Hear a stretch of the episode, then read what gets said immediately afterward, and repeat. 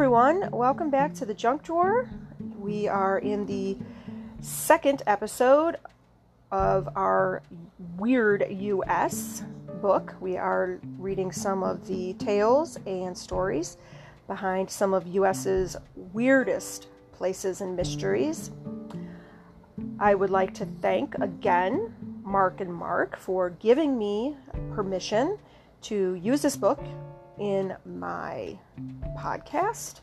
And I do encourage everyone to pick up a copy of this book yourself.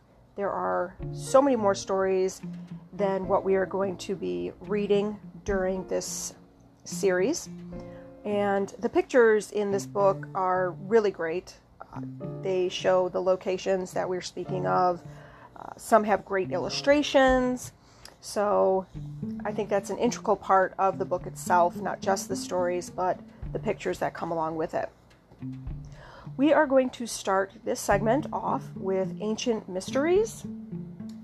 Um, some might think that mystery rock formations and cryptic inscriptions from lost civilizations are confined to remote parts of the world, but they can be found right in your own backyard. Native American petroglyphs have been discovered in caves, crevices, and rock shelters throughout the country. But in addition to these postcards from the indigenous cultures, there is evidence that visitors from Europe and Asia may have come and even settled here long before the travels of Christopher Columbus. Some inscriptions appear in ancient languages like Libyan, Celtic, and Phoenician, if I'm mispronouncing that, I do apologize. Others are of a mysterious origin yet to be determined.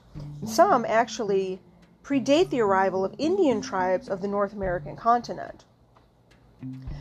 How did the authors of these puzzling texts and the builders of these stone structures get into this land? Why did they come and where did they go? Nobody can say for sure, but these ancient New World seigneurs have left behind their sacred sites and cryptic messages for us to decipher.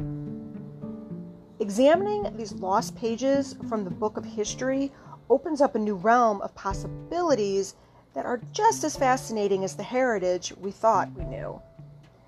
Whether or not you choose to believe that ancient civilizations once inhabited the land we now call the United States, one thing is for certain this country we call home has been a very weird place for a very long time.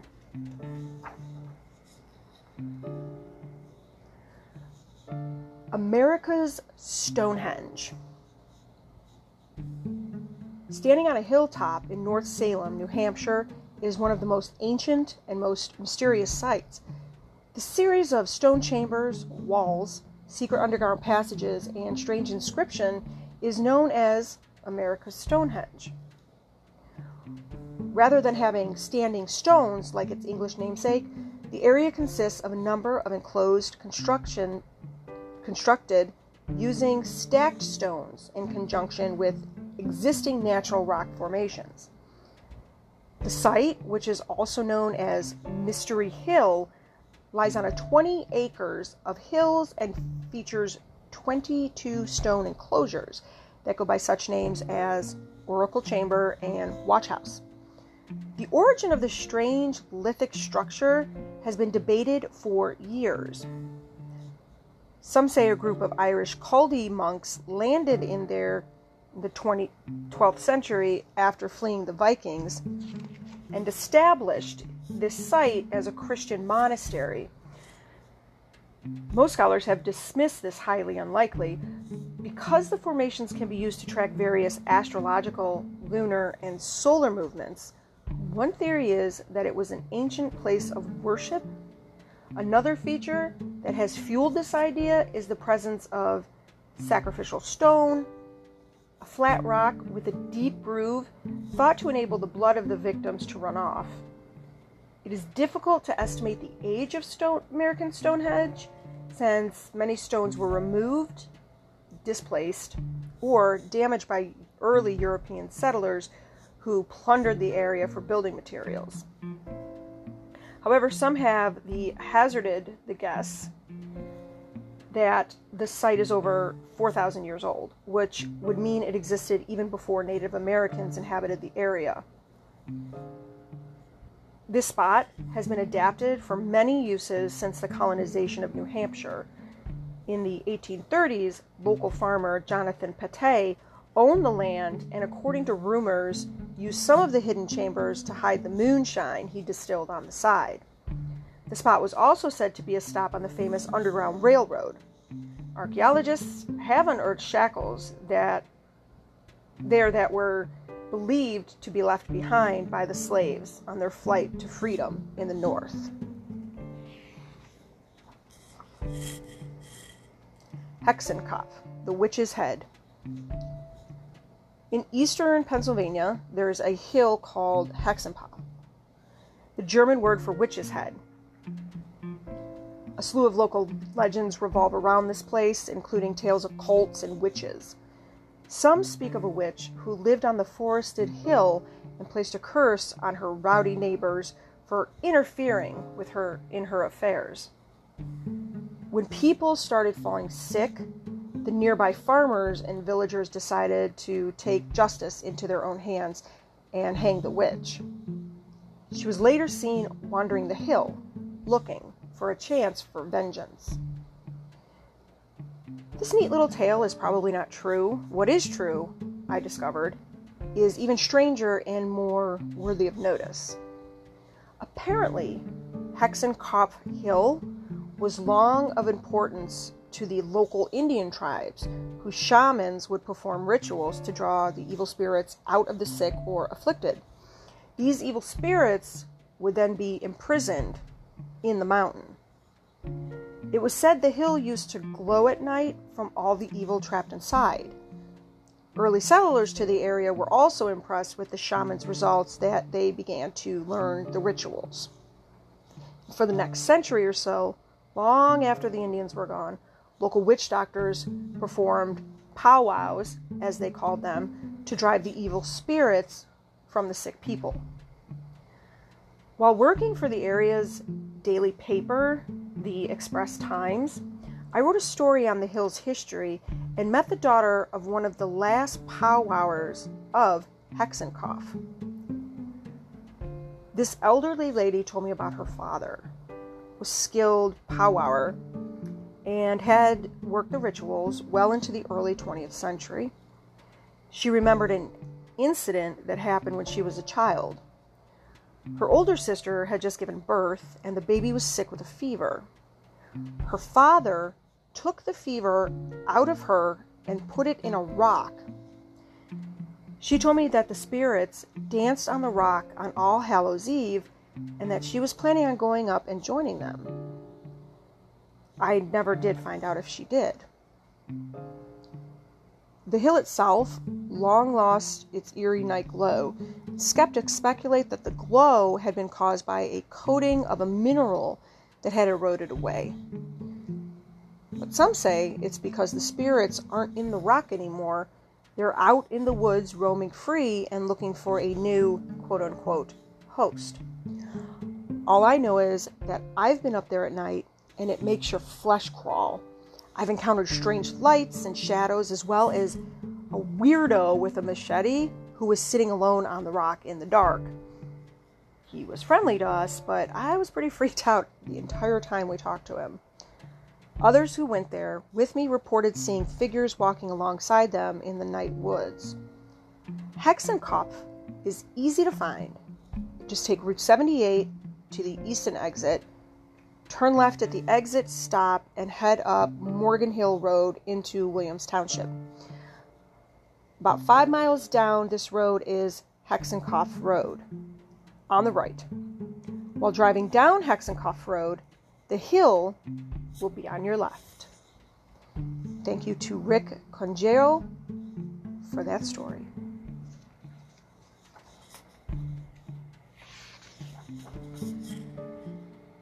The Mystery of the Midwest Mounds.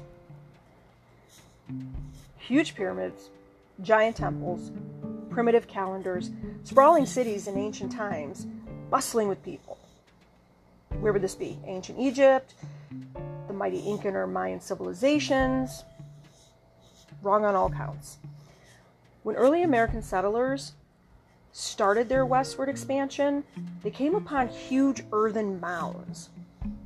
Many farmers from western Pennsylvania all the way down to the Mississippi leveled the mounds they encountered, not giving them any significance at all. But in the late 1800s, Americans got caught up in a new spiritualism. Psychics and mediums, mostly charlatans, were everywhere. Talk of ancient Atlantis fired the imagination of many, and somebody reasoned that these mounds were the last remaining remains of the lost Atlantean culture. For surely the common Indian would never have made such a structure. Wrong. Other explanations were equally ludicrous. Take, for example, the Serpent Mound in Ohio. Some quote unquote scholars of the day insisted that this was proof that ancient Egyptians had made it to the New World thousands of years ago. There was no way that the natives could have created something so precise. Others believe the natives who built these mounds were a lost tribe of Israel. The Mormons have a much more complicated backstory. They believe that the Jard- Jardaites came to America about 200 BC and built the thriving civilization that was destroyed in the great battle at Hill Cumorah. The Lamanites and the Nephites followed, and they became mound builders. The Lamanites, who were red skinned as a mark of their sins, eventually won when warfare broke out.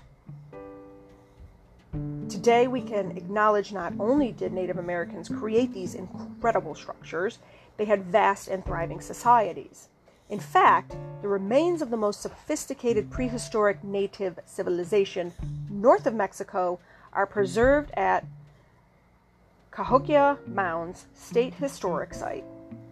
Within the 220 acre tract, located a few miles west of Collinsville, Illinois, lie the architectural remnants of the central section of the ancient settlement that is known today as Cahokia. Cahokia, the Mecca of Mounds. Near Cahokia, Illinois, across the Mississippi River from St. Louis, Missouri, stands one of the most significant prehistoric sites in the United States, the Cahokia Mounds. This place is so remarkable that in 1982, UNESCO, the United Nations Educational, Scientific, and Cultural Organization, designated it a World Heritage Site. Although these earthworks are most important in our understanding of prehistory of North America, you could almost miss the place as you drive by because it's bisected by a state road. The site name for a subtribe of Il- of the Illini, the Chacoya, Chacoya, who occupied the area when the French arrived, archaeologists, archaeological investigations, and scientific tests have revealed that the city was inhabited from about AD 700 to 1400. At its peak between 1100 and 1200, it covered nearly six square miles, with houses arranged in rows along the plazas. The main arc, arc, arc, I do apologize. The main agricultural fields were outside the city, which had a larger population than London at the time, bigger than one of Europe's largest cities. You betcha. The reasons for the disappearance of the Chahokians and their city are unknown. Depletion of resources probably contributed to the city's decline. Climate change after the year 1200 may have affected crop production, and the plant and animal resources needed to sustain a large population. War, disease, social unrest, and declining political and economic power may have also taken their toll. After two centuries of gradual decrease in population, the site had been abandoned by the 1400s. The timing is significant because at the same time, the Pueblo dwelling people of Mesa Verde abandoned the cities they had inhabited for hundreds of years.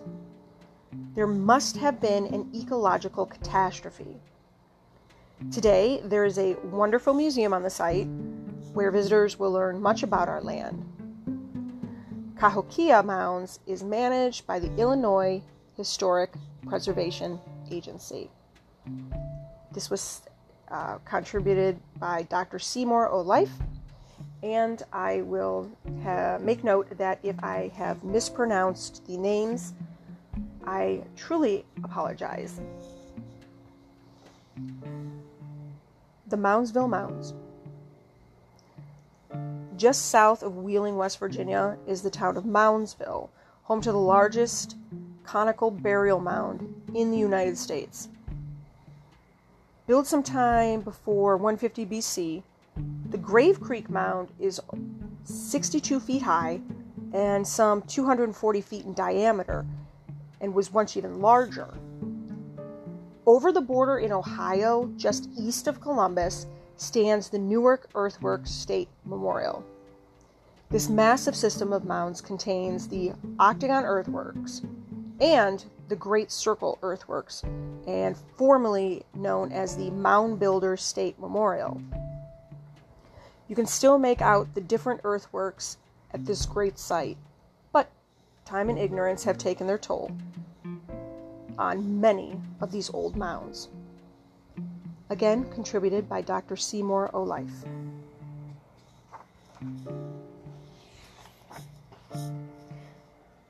That concludes this section of